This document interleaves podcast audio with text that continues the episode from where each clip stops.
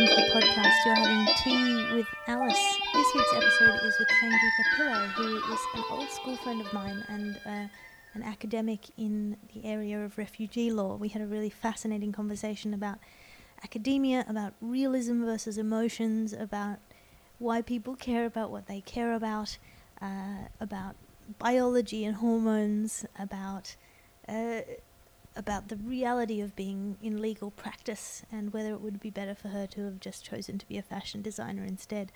This is a really good conversation. I enjoyed having it, as well as catching up with Sangeetha, who was one of the very few people I got on with in high school, which I think is probably more due to her being lovely than it is to do with any inherent qualities of me as a teenager. Thank you everybody who's been contributing on the Patreon.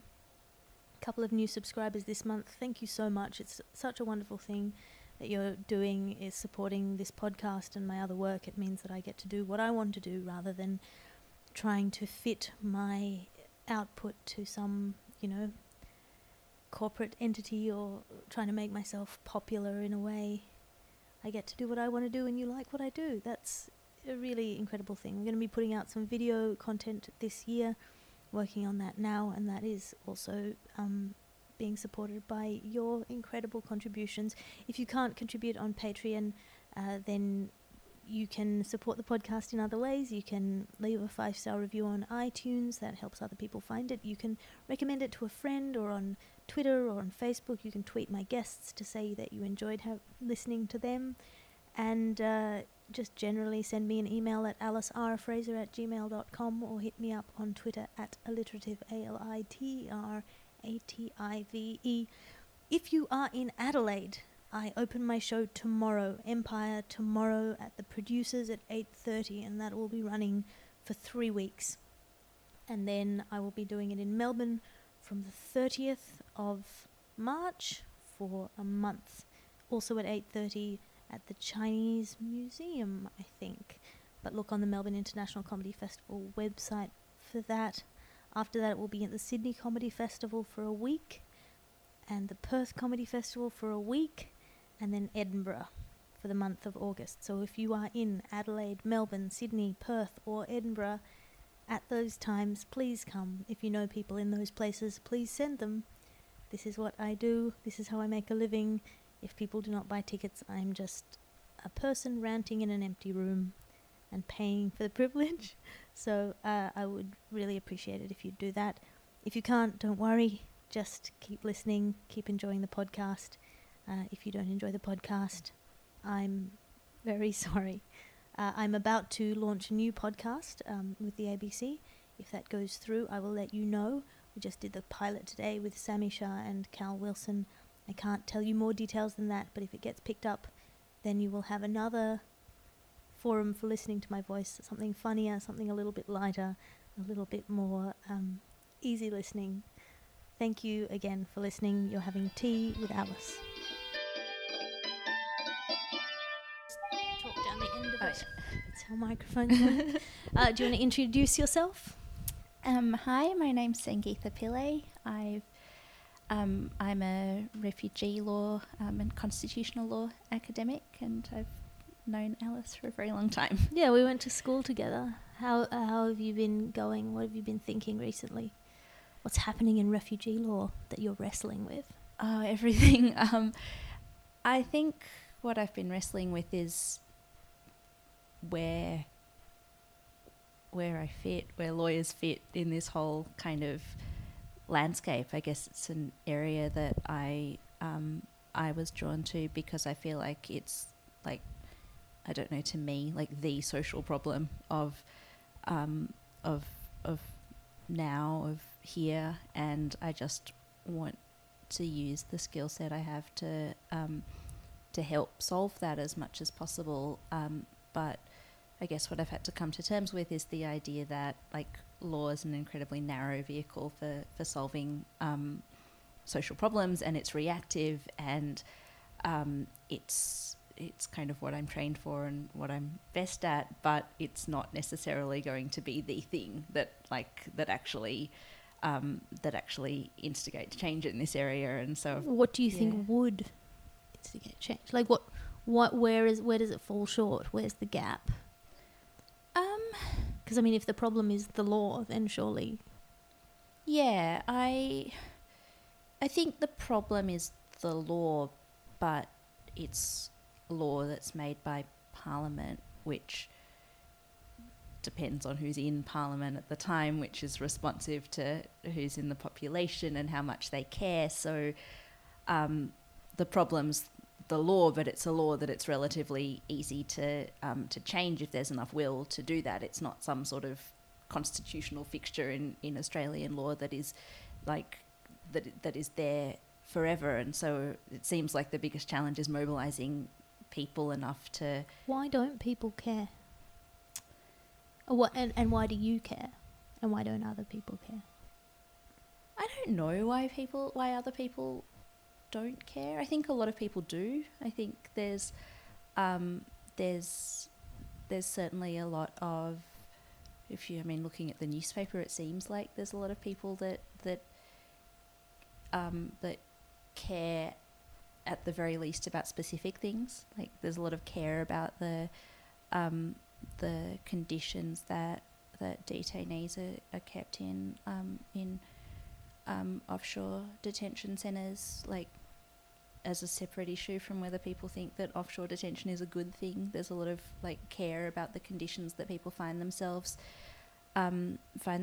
There's care about the problem of displaced people generally, but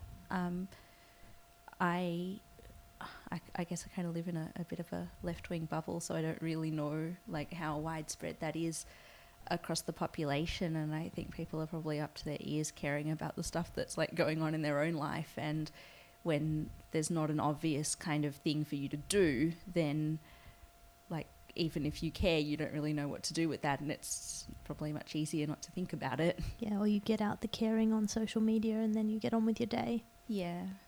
I care because I'm the kind of person that watches the news and cries and is like maladapted to adult life. Well, I mean, I find it really interesting that you've kind of chosen this incredibly difficult and heart-wrenching area. I mean, by definition, refugee law is dealing with people who are in terrible, terrible state.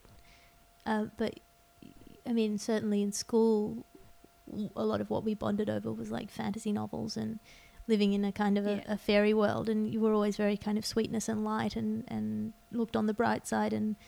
you know, managed to sort of get on with everyone despite the fact that they were all horrendous human beings. I didn't have a great time at school. But not that they were horrendous human beings, but, you know, you sort of saw the best in people, which, you know, including me, I think I was a difficult kid. You're a wonderful kid. Thank you. Certainly a strange teenager. But, yeah, that's an interesting, like to me it's an interesting choice that you've gone down this path where literally every day you're going to be meeting someone's horrible story.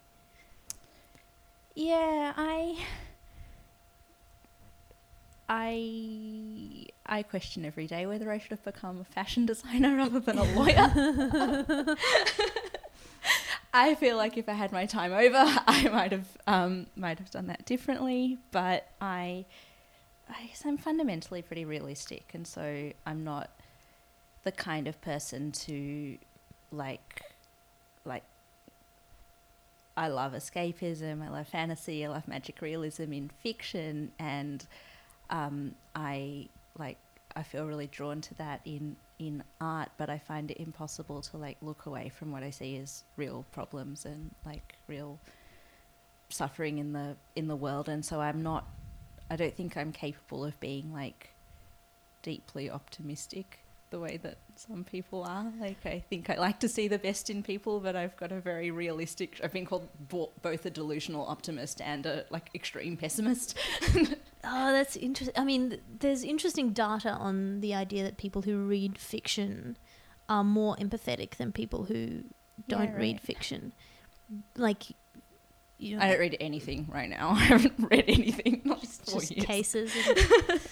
But apparently that's the thing of like you can connect with fictional characters maybe because it's less dangerous than connecting with human beings. That if you are watching a story about, you know, a massacre on the news, you don't weep for each individual character / person, whereas you can cry when you know, Mr. Darcy doesn't call Lizzie back or whatever. Yeah. I think that's a really interesting thing. I mean, so you can jump ship from being a lawyer. You know. I've done it. I know. I think, and while I say that I don't know if I would have done it if I had my time over, I really, intellectually really love the pocket of law I found myself in. I don't think all law is for me, but I like the kind of exercise of putting a case together. I couldn't be a career barrister because I think I need to be more than agnostic about what I do. And you think barristers have to be agnostic? I think so. Not necessarily. I think you could be a non-career barrister and just take the cases that please you, but then you can't really expect that to be your bread and butter, and I'd quite like to do that down the road, but I don't think I could have it as my job because you need to be open to all things to take on any case. I remember very early on in first year, and I should have taken the red flag, I shadowed a barrister in the criminal court, and he was representing a man who had been accused of sexually abusing his stepdaughter, and the first out of the gate, I was so naive. It hadn't struck me that you could be representing the bad guy. Yeah. You know, I knew it in theory, but just the idea that, that's something that you would have to do if they come, cab rank principle, if they come to you, and it's not like you have proof that they're guilty or anything, or even if they are guilty, they deserve representation. So that, and then also just going into court, that everyone involved was awful. She was not a nice person. She was behaving in a really insane way, and he was accusing her of all sorts of horrible things. And then you just think, particularly in criminal law, you have to spend every day with horrible people. Yeah. Who are, not every case goes to court. So these are people who are reasonably could be believed. Reasonably, you'd think these people could have committed these acts, and so they're, you're already dealing with people who are, for the most part, horrifying human beings, and those are your colleagues. That's the people you spend your workday with. Yeah. I just, and of course there are innocent people who are accused of crimes all the time, but for the most part, it's not that. It's the day-to-day criminal court stuff for people who have committed crimes before, and in this case they've probably but maybe haven't, or there's some excuse, or all of it. Just the fact that it was so horrible was a real shock to me, and again I must have been so naive, but just the day-to-dayness of that it was just, he didn't care. He was just making skin, making jokes about these people, and you'd either have to not think of them as people, just as your work, or else you'd have to sort of accept that these are the people who you live with, these are the people around you. I think it would give you a bad sense of humanity. Yeah. If your experience of humanity is always people who've committed horrible crimes. Yeah. Or could reasonably be accused of a horrible crime. You'd have to really believe in the system.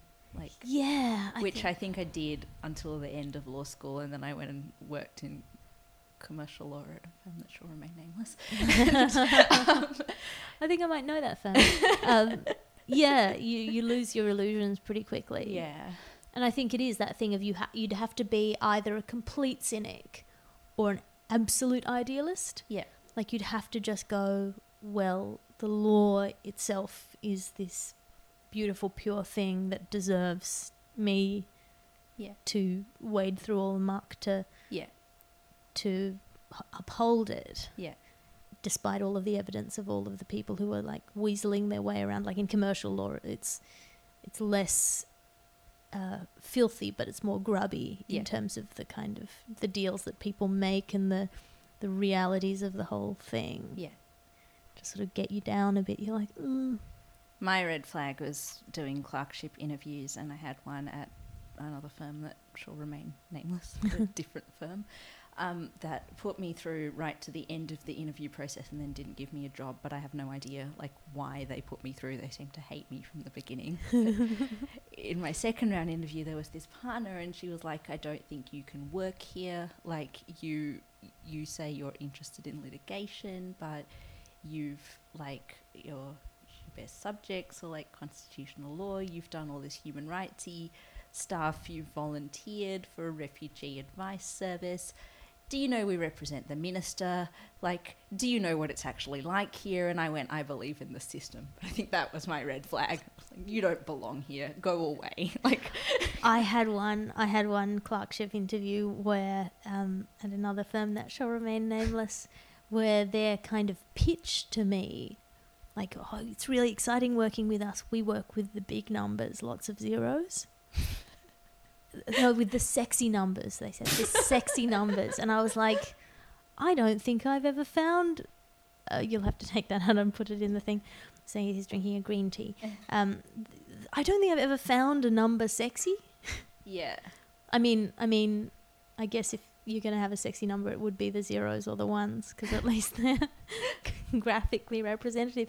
But yeah, it just, and then the other sort of this partner kept talking and saying, yeah, you'll see your cases in the news, and I just thought, and it's like, what did you do on that? Like, I think a lot of, and full credit to people that love mergers and acquisitions and banking law and like whatever, like I think anyone that finds themselves in an environment and finds that they're good at it and finds it massively stimulating is like, that's great and full power to you. But I didn't get it. I was like, why? Yes, you're working on this big thing, but you didn't build it. Like, you know, you managed the tranche. Like you like, yeah, you managed the documents.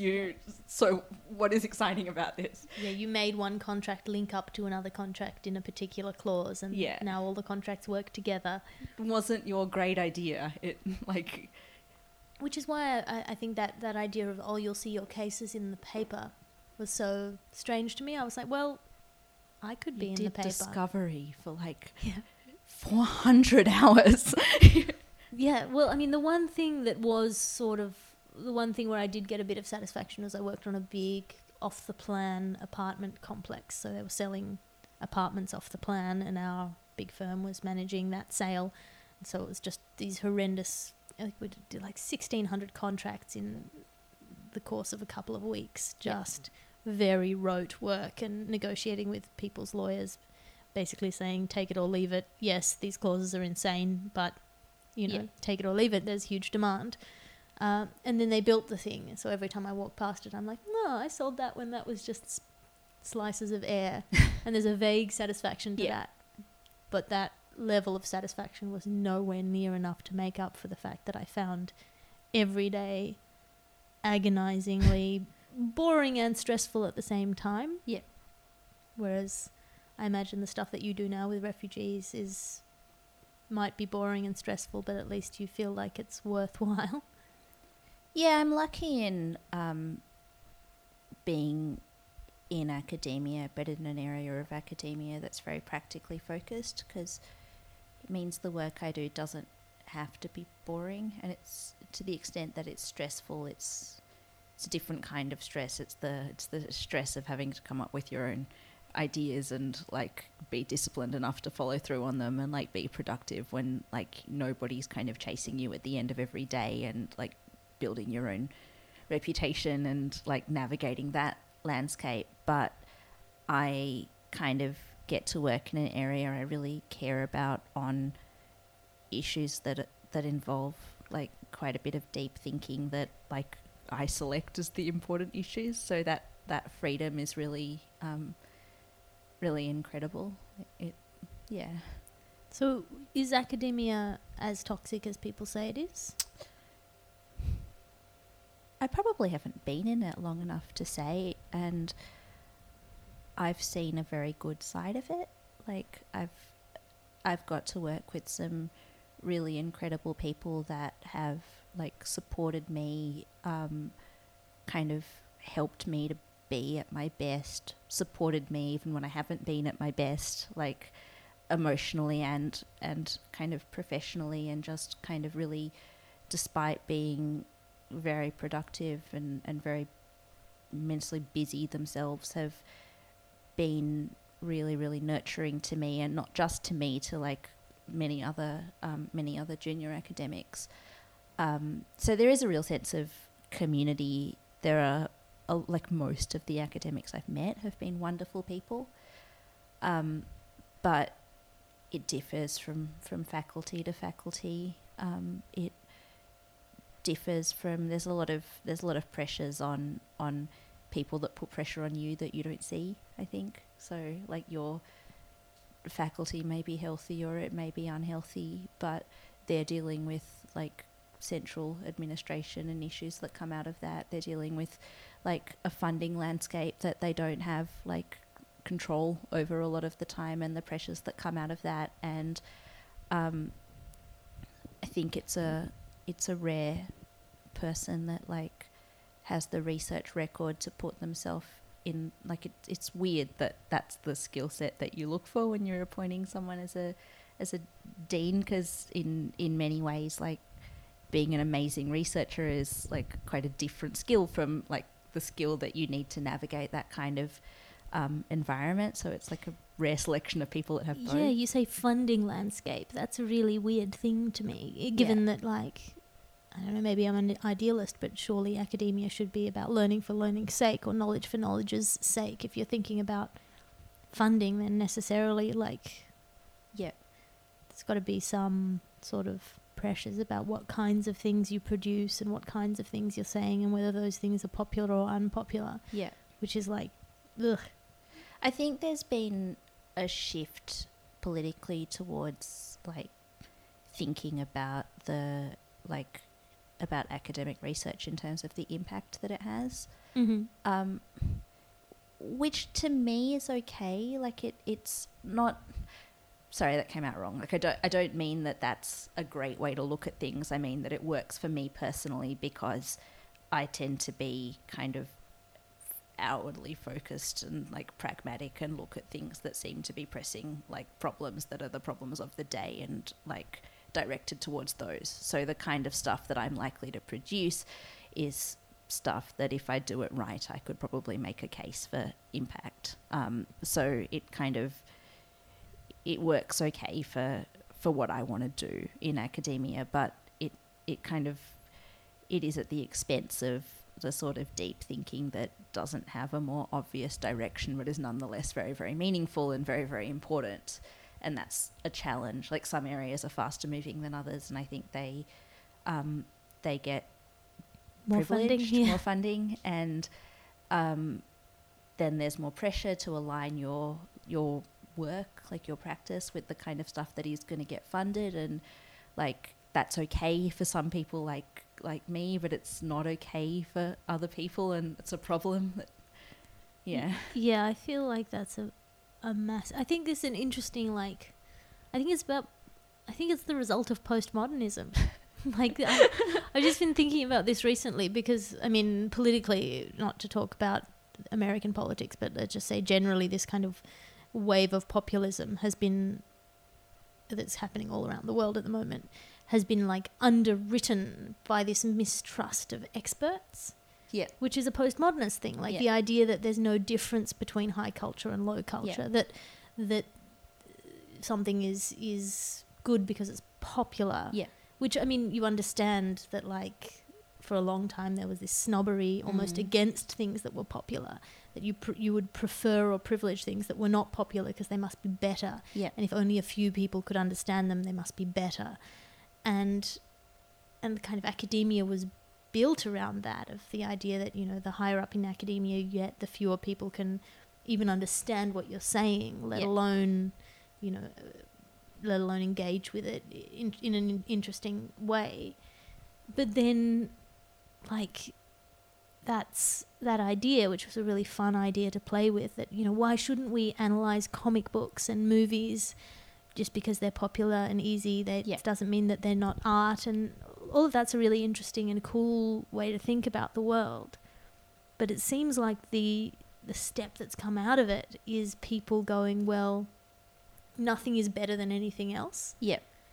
And again, it's like we're breaking down class systems. No one is better than anyone else, and no type of person is better than anyone else, and all of that is really good and true as far as it goes. Yeah. But the reality is some people are better than other people. Like not by virtue of their class or race, but like there are some people who are smarter than other people. There's some people who are more valuable than other people.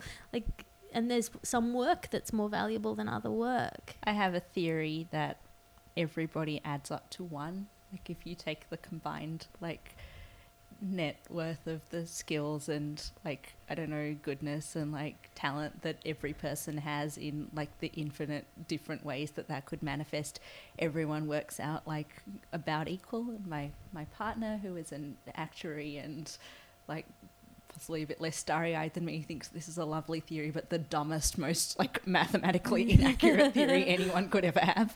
Well, I mean, in the context of my current argument, he's probably right and no one should listen to you. Like, he's the expert on numbers and that's not how numbers work. Yeah. But again, maybe like applying numbers to a moral landscape isn't the way to go about it. And so in a moral sense, maybe you're correct. But I think you'd have to do some pretty squirrely maths for some people of like, you know, Hitler did love his dog. Yeah. But how, like, he'd have to love his dog a lot. like an enormously beautiful and pure transcendental love that like overcame time and space and the lives of millions of people. Yeah. So, I mean, unless you're starting to get like adding someone up to one in like a morally neutral sense. Yeah. That like maybe then just impact wise, I don't know. I think I meant in a morally neutral sense, but I also really didn't think it through. Yeah. Just, like, spouted out this nice idea and it was questioned and I've stuck to my guns with it ever since. Yeah, fair enough. I like a rethought position. I like being like, oh, actually I don't believe that at all. But I've stood by it for many years. It became everyone adds up to more or less one. And like more or less everyone adds up to more or less one. Yeah. People like are much more equal than we make out. Like, yeah. Well, I think, I mean, certainly from a personal, like if you take it from like a subjective point of view, like people believe themselves to be one, like from people's subjective experience. Like it's fascinating to me how people will value the thing that they are good at as the thing that it's good to be good at. Yeah. Yeah. And think that they are sort of in the upper percentiles of that and therefore they are good. And you look at someone else that doesn't do that but like might do a million other things really well and you just see that they don't do the thing that you do and you're like, what an idiot that person is. Yeah, like exactly. Like sporty people are like bloody intellectuals and intellectuals are like, you know, fucking thugs who just care about their bodies and... Yeah. And, you know, mothers are like, ugh, career women, and career women are like, ugh, mothers, you know. not necessarily in like as an overt a way as that, but I think like in your little secretist mind, you're like, well, the thing that I'm good at is the thing. Like I don't know if I should name it. Yeah, my cousin. She's super beautiful, super glamorous, works in PR, and her Instagram is just a thing of joy. It's just these beautiful pictures of her in glamorous places, and she's got an incredible body, incredible bottom, and somehow always her bottom is facing towards the camera. Like it's just like it's a real feat of effort and skill, and she's very smart. But when I look at her stuff, I'm like, why would that be the thing that you want to do? Yeah. Because she's building this career that, because what she likes is sort of glamour and fashion and that stuff, that's all she wants to do with her life. And so she's building a career that will let her have those things, access to these fascinating parties and good food and good clothes and all of that stuff. And I don't value those things at all. Yeah. So when I look at that, I'm like, why would you do that with your incredible brains and everything, all of your skills that you have? But then I'm doing exactly the same thing. Like I like playing with ideas. I like comedy. And all I'm trying to do is build a life where I get to play with ideas forever and do comedy forever. And that's what I think is important. But like, who am I to say But then again, that's what I've just been arguing against. Maybe I am the one to say. Maybe one thing is better. I find that the hardest thing. I can't reconcile that at all. I think, like, I feel constantly torn between, like, I think I found a job that uses my skills quite well, and I think I could be okay at it, and I think I could make a contribution this way, and I also see this like infinite potential for it to just consume my entire head and eat me up, and I don't know whether what I want is a job that that allows me to be helpful and intellectually fulfilled, but kind of at the expense of a lot that's good in the rest of my life, or whether I want a job that's none of those things but allows me to focus all of my energies like into the non-work, friends, family, yeah, like just like carving out a life that's as beautiful as possible. And I feel like on the one hand that's all about what I want, and on the other hand I feel this responsibility to like not do something that's kind of to do something that I see as important for the world and not just important for my own fulfillment, but ideally it would be both. Well, that's a really interesting, I was talking about the ethics of having children the other day. Yeah. I have a friend who's thinking about having kids, and he was like, well, you know, for the price of raising one child in the Western world, so the kind of the, I think it's called GiveWell, they've done the maths. It's not just getting an injection for someone or buying them a mosquito net, but to save somebody's life properly, you know, from childhood, make sure they get all the vaccinations, make sure they get education, make sure that all of that stuff from go to adulthood, it's about $3,000. So it's not like this give a dollar, get a well kind of thing. It's like actually the maths is for $3,000 you could save a human life. And there's these kind of ethics people who talk about it. If you were wearing a $3,000 suit and you saw a kid drowning, not to jump into the water would be insane. You're not, even if it would ruin your suit. And so despite the fact that it's not that immediate a problem, that's the real moral maths of it, is the contention that they make. And so to raise a kid in Australia, I think it's $400,000 if you're doing it cheaply, $250,000 if you're sending him to private schools kind of thing. So for the price of raising one kid in the Western world, you could save, at a very conservative estimate, 100 children. Wow. So what is the ethics of that, right? Yeah.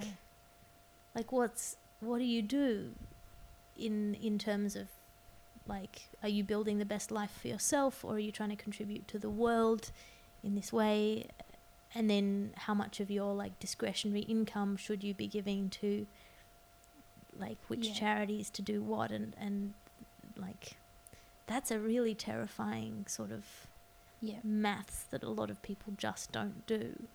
It becomes really difficult to, like, even if you're trying to, you know, be generous with your money and make ethical choices in what you do, just navigating that, like, that landscape of what actually is, like, what's a genuine ethical choice that's helpful and what's something that's just going to make me feel like a better person without actually achieving very much. Yeah, it gets overwhelming. Certainly giving money to people on the street is basically, the transaction is, I'll give you money and you make me feel good, because there's no, like, very, very little of that money actually gets to the ground. So you have to kind of think about that, or you don't have to think about it, but it's one of the things that I do think about. I mean, the joke that I made to my friend was, if you have one kid and you raise them, and then when they're like 16 or 18 you send them out into the world to, like, hand out 1,000 condoms then in, like, impoverished areas where children have a terrible life, then you've probably been a net good for the world. Or, you know, bring up the kid to be a mass murderer, just so long as the numbers come out even. But I mean, that's a joke, but also like, there is something to be said for raising someone who's going to be super useful in the world. Yeah. But then maybe you could be the one who's super useful in the world Yeah. And maybe you can't be super useful if you have to look after a family. I don't know. It's a... And you can't, like, that would be a horrible way to raise a child, like, with their hopes and dreams pinned on them becoming super useful in the world. Yeah, exactly. Yeah, like, parenting's been a failure if you don't have to. You better be worth it. I mean, I feel to a certain extent like that's the kind of the thing with me as well. Like, I heard a guy who used to be a colleague of my dad's just after I'd quit being a lawyer to be a comedian, and he was making fun of my dad because my dad's very... sort of dignified, and he's very much respected in the community, and is a pillar of sort of right morality, and you know, like he annoys people because he has no public flaws in that way. He's very, very holds himself to very high standards, and so on and so forth. And this person was going, "Oh, is that your daughter, the one who you know went to Cambridge and was a lawyer and has now quit to become a comedian? How does that feel?" And I was like, yeah. Like, that can't have felt... I mean, that's one of the reasons why I stayed a lawyer as long as I did, was because there is a certain investment that your parents make in you, hoping that you will be worth it. And, of course, on one level, you're always worth it because they love you, and they're like, there's a biological imperative there to be proud of you and to, you know, think that you're worth it just by virtue of having... become a human being out of their sperm, like but on another scale, like there's a lot of kind of time and money and effort that goes into raising a kid, and that's a contribution that you're making to the world. It's like you give $1,000 to the world and you suddenly realize that half of it is chocolate coins. Like, I'm the half that's chocolate coins. The rest is my brother. And there's that, like we were talking about earlier, that seeing the value that someone else has if your child turns out vastly different from you, it's that adjustment, that like appreciating like whatever gifts they have and whatever they're offering, if it's not the thing that you intuitively recognize as being the most worthy thing because it's not your thing. Yeah, well, if what you value is sort of the respect of the community, which I think is something that my dad values, then what happens when... your daughter tells dick jokes for a living or whatever it might be. I find that, and I obviously, like my dad, sort of, I had him on the podcast a little while ago. He's very proud of me and so on and so forth, but I think it was a bit of a journey for him. Yeah. I think it was that thing where, like, you know, that theory that your emotions just happen and you're like the person riding the elephant. Yeah.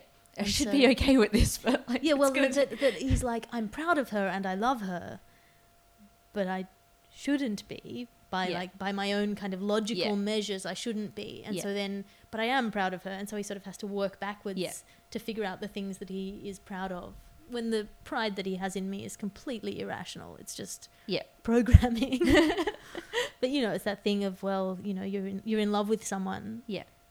For whatever reason, just because your body tells you that you're in love with them, and then you figure out reasons why you should love them, why they're lovable. You kind of backtrack and justify why they're lovable, I think. Or you're angry, and then you figure out why you're angry afterwards. Yes. And it might not even be why you're angry, but it's just you put the reason on because, oh, that makes sense. That's a reason I'd be angry. Yeah. Sure. Yeah. Hate being asked to explain why I'm angry, because it's like whatever immediate thing is there, I'm going to latch onto that and create some like tortured logical narrative for why that's the thing that makes me angry, and then 15 minutes later, after going on a big rant, I'm going to be like, that wasn't it at all. I'm like, just I'm just angry because it's the hormones stuff is really interesting. Like the amount of our personality that's made up by our hormones is terrifying. You talk to people who've been on testosterone, or people who have been on estrogen, or fathers, like people who are fathers get a massive boost of estrogen, so they go from being men and thinking of themselves as men in the way that men are men. You know, I'm a practical person and I don't cry about stuff, and you know, that stuff is silly bullshit, I don't care about that, and of course I love my kid, but you know, whatever it happens to be. And then they go from that to suddenly being in tears at a tissue commercial. that's something that you would think of as part of your personality, the thing that makes you cry. Yeah. The things that make you cry are part of your inherent personality, we think. But then all of a sudden you get this just shot of hormones and all of a sudden you're a different person. Yeah. Like, that's really interesting to me. Yeah. I don't know. I find that fascinating. Oh, man. So do you think that you care about refugees for rational reasons or for irrational reasons? I don't know.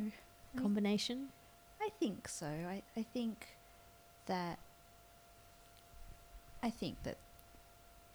there are a lot of rational reasons to care about the issue. There are a lot of rational reasons, like grounds on which you can critique the way in which Australia manages this issue, even if you don't, like, irrespective of whether you have, like, some grand solution that you're pushing. There's, like, a lot of rational argument that you can make in this area about how things could be better and, like, what's unsatisfactory. And I guess that's kind of the territory that, like, my work lives in, and so I feel like it's very rationally grounded in that sense. But I think there's also a lot of just being kind of affected by the stories of individuals that you hear that really speaks to me, and that was probably the first thing that drew me to caring about this. And that's, I don't know, it seems like it's not exactly irrational, but it's not really rational either. It's like, it's kind of like micro-focused empathy. And,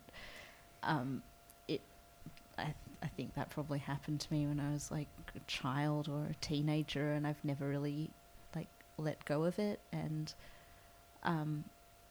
that's, yeah.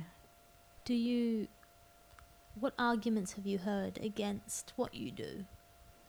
Like, what's the position of the person who would say you shouldn't care about this? To play devil's advocate, as it were.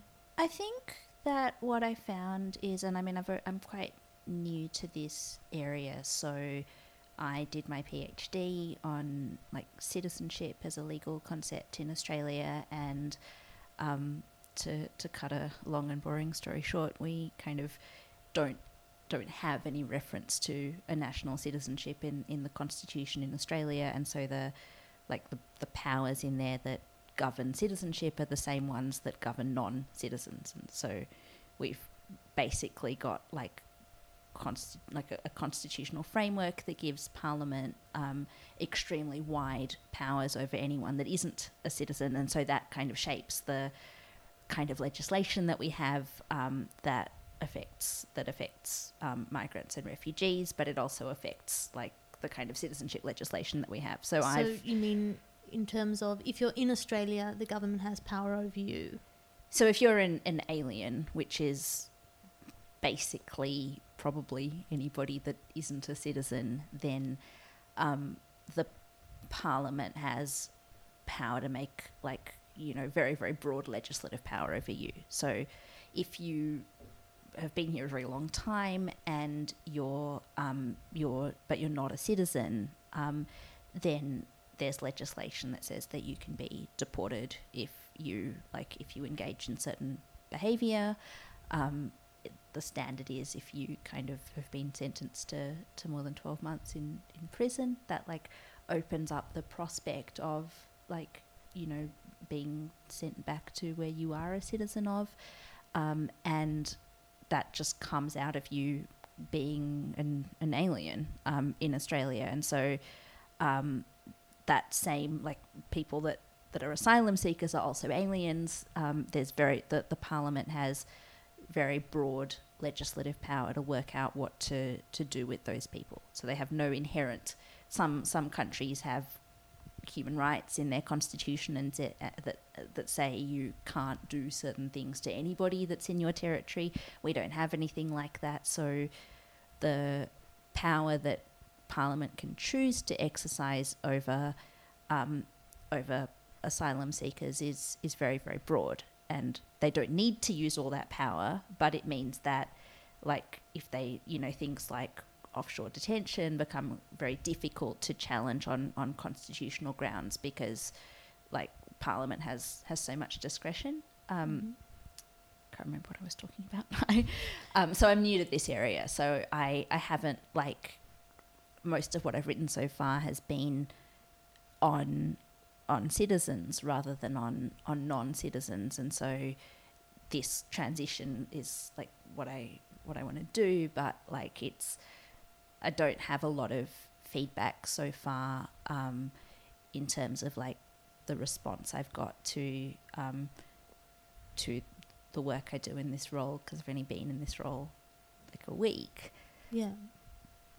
But like I've written in the in like the conversation and things like that, and done like radio interviews and things on citizenship and like on recent legislation that was passed expanding the grounds to remove like to revoke the citizenship of certain individuals on like mostly national security grounds, and I find that the reaction that I've got to that is often not directly targeting the point that I'm making, which is fine, but it's interesting. Like I find that it's the nature of internet comments. What point are they targeting then? What's the ghost they're fighting? I think it's like, why do you care about these people? So with citizenship, why do you care about these people that want to hurt Australia?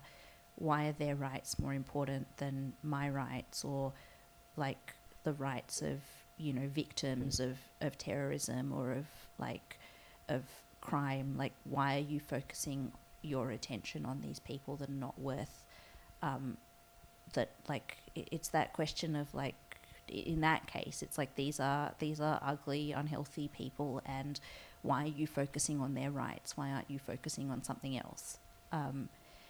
And whereas the point that I've been trying to make in like what I've said on this is just, well, if you look at what we're supposed to be trying to do, if you look at the justification for this kind of legislation, which is to like promote national security and like protect people within the country, this legislation doesn't actually get us there. Like it doesn't help.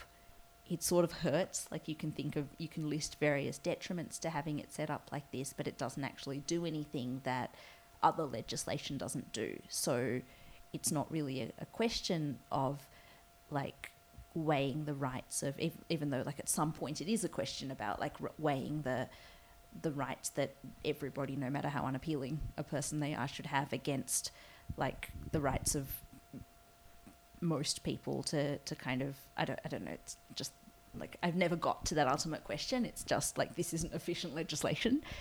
But you get that very emotive reaction from people, and I think it's the same with refugee issues. It's like, why are you focusing your attention? We've got enough problems here. There's people here that are struggling to find jobs and that are like doing it really tough, and why are you focusing your attentions on this? It's like it's not what we should be looking after, our own kind of thing.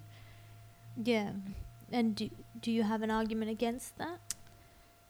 I think it's the same argument as like it's the same thing that I'd say on the citizenship stuff that I've already done. Like, I can appreciate where people are coming from when they say that, but like anything that like that my work argues for, I don't think is really at the expense of what they're saying is important.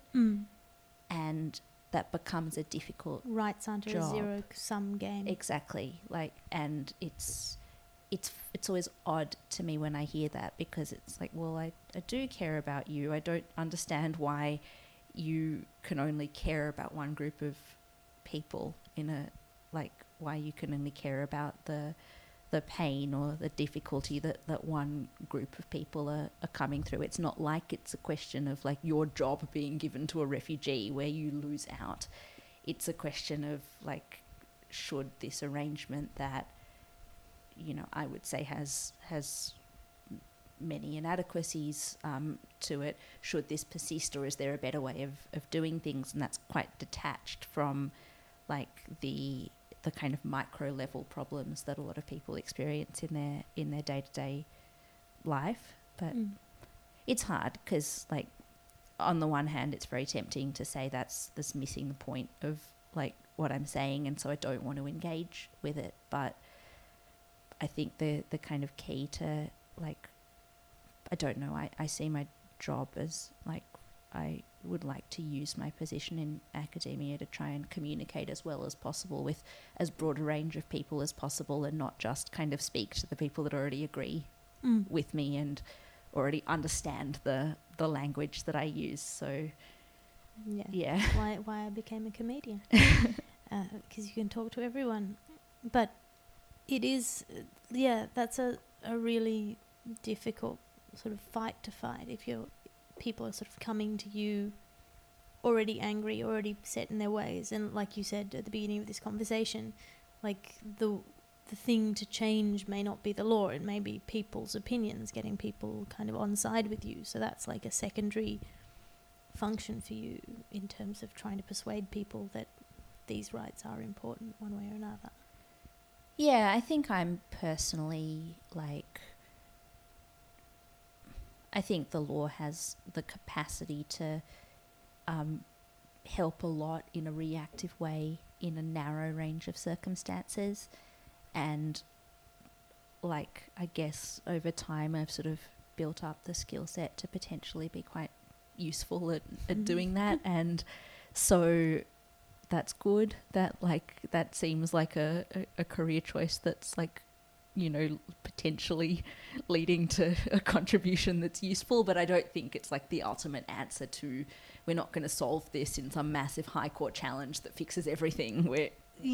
Although you'd sort of wish it to be so, like the law is deliberately I don't know if you would. Like I like, sure, like in one sense I wish that we'd have that and I'd get to work on it and we'd win and it would be wonderful and we wouldn't have Manus Island anymore. But there's probably something to be said for the law being in step with community sentiment rather than like massively ahead of it. And dragging behind community norms more or less, isn't it? So that you don't have mob rule or swift. Well, I mean, it's dictatorship, whether it's benevolent or not, if you're imposing things from the top down. Yeah. Although you can sort of gently suggest or lead in certain areas. Yeah. I mean... You had to read a lot about the stuff on Manus Island. How was that? I got to read it about a year before it kind of got leaked, because I got to help out with research assistance on a high court challenge to it, and I got to read some of it in the context of that, and it was not really relevant to what I was doing, and I didn't need to read it, and I shouldn't have read it, but I did, and it was like it kind of broke me. I think part of why I gravitate to constitutional law is that it's quite detached. It's quite like it depends on, I don't know, kind of, I guess, quite precise technical argument. But that said, there's a lot of scope for creativity in like it's a weird kind of rationality, and it's almost like you need to be very logical and rational to be a lawyer, but like it's also a career that would deeply irritate anybody that's too logical and rational, because it's sort of logic within a political construct that at some point was just made up by who was there. So it's not like logical and rational and precise in a scientific sense, but that's kind of nonetheless the skill set. The thing that always got me was the reasonable man. Yeah. Like, I don't know if the listener knows about the reasonable man, but the reasonable man in law is a matter of fact. So a judge decides on the fact of what a reasonable man in the position of the plaintiff would have thought or done. And that's the framework of this kind of legal, it's a legal construct based on what an old dude, usually, like what a judge thinks someone would have thought, yeah, if they were reasonable. Like, what is that? That's completely mental to build a whole kind of, I mean, the way that it presents itself is as though it's maths. Yeah. You know, you make out the case if these elements are present, if these facts line up, if this thing is here and if that thing is there, and one of the things is just what some person thinks another person should have thought. Yeah. Like that's, and it sort of goes out from there. It's pretty mad. Yeah. Yeah, but I think that it still kind of requires a predisposition towards like thinking about things in a logical and rational and sort of detached way, and that appeals to me because it's really overwhelming to me to kind of deal with. Like, I'm naturally quite emotional, and if I didn't have something that like puts on at least the appearance of rationality to hide behind, I think I would like be pretty broken working in an area that like that kind of is emotionally difficult. So was that part of the reason why you found reading the stuff about Manus Island so affecting? Because you said that it wasn't something that was relevant to what you were doing and you shouldn't have read it, or you didn't need to read it. Is part of the reason that you found it so distressing because it wasn't something you could put into the framework of what you were doing, or was it just inherently incredibly distressing? I think it was a weird experience kind of helping out with that, because I was just helping out on constitutional law points which were quite narrow, and like kind of not that, like, you know, it was kind of a bit of a long shot, like it felt like, and so it was like, well, I'm brought on to kind of help figure out this quite narrow like argument that's quite technical that doesn't seem to address the heart of the problem in many ways. It's like if you were to talk to anybody about what the whole issue that the case was throwing up was about, you'd say it's about like the affidavits that come out of Manus Island. It's about the fact that you've got all these people in this environment and this is what's happening to them, and like it's problematic that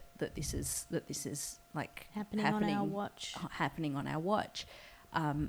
But that's not the way that you and you wouldn't, like, in any area of law, walk into a court and say, this is about this terrible thing that's happening that shouldn't happen on our watch. Man, it's Marvel. Yeah.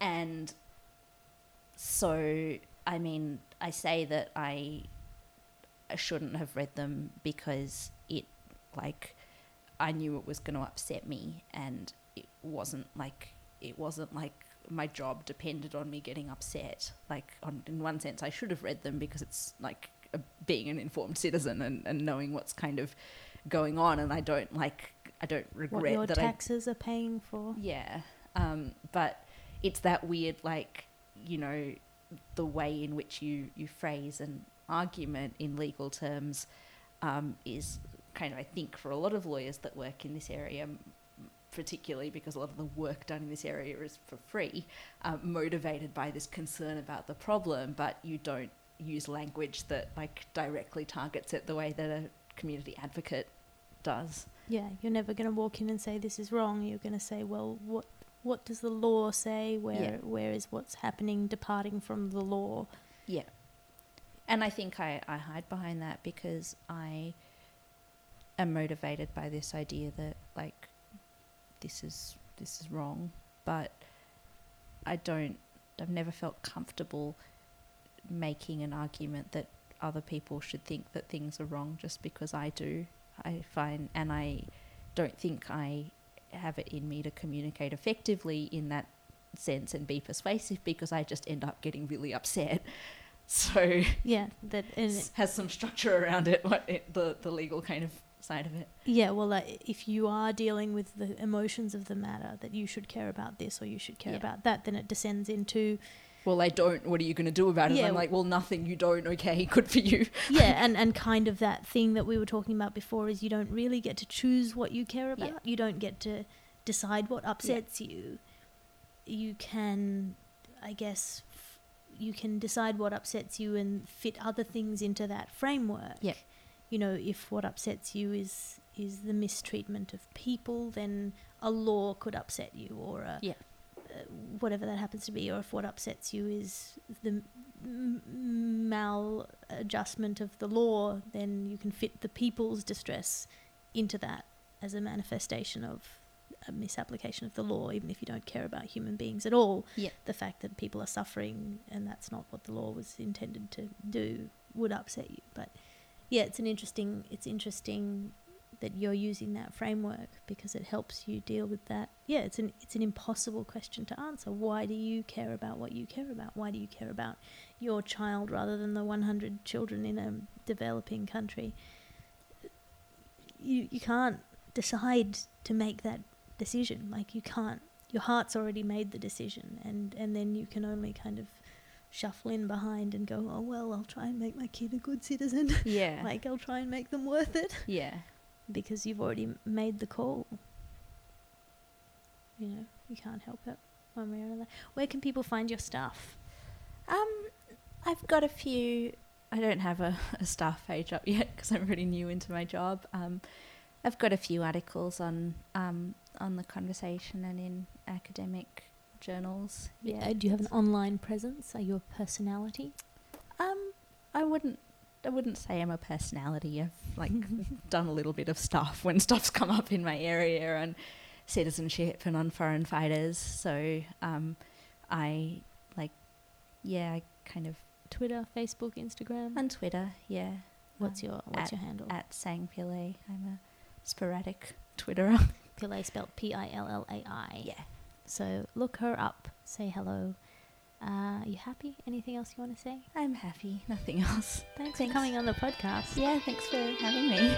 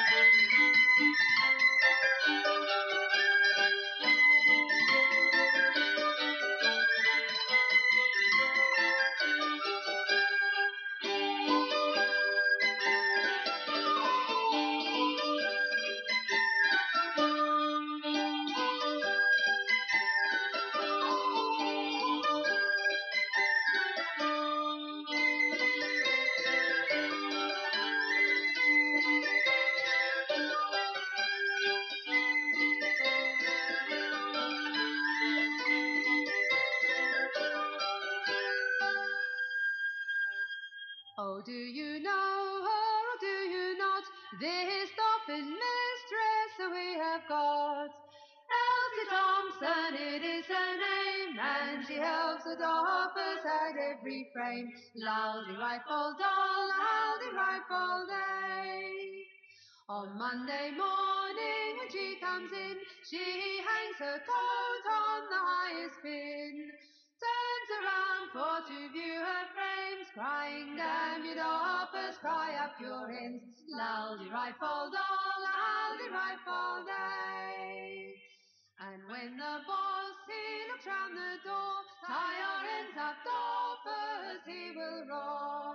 Well, tie our ends up, we surely do, for Elsie Thompson, but not for you. Lousy rifle doll, lousy rifle day. Oh, Elsie Thompson is going away. Is it tomorrow or yet today? We'll tie our ends up and leave our frames and wait rifles, all jolly rifles.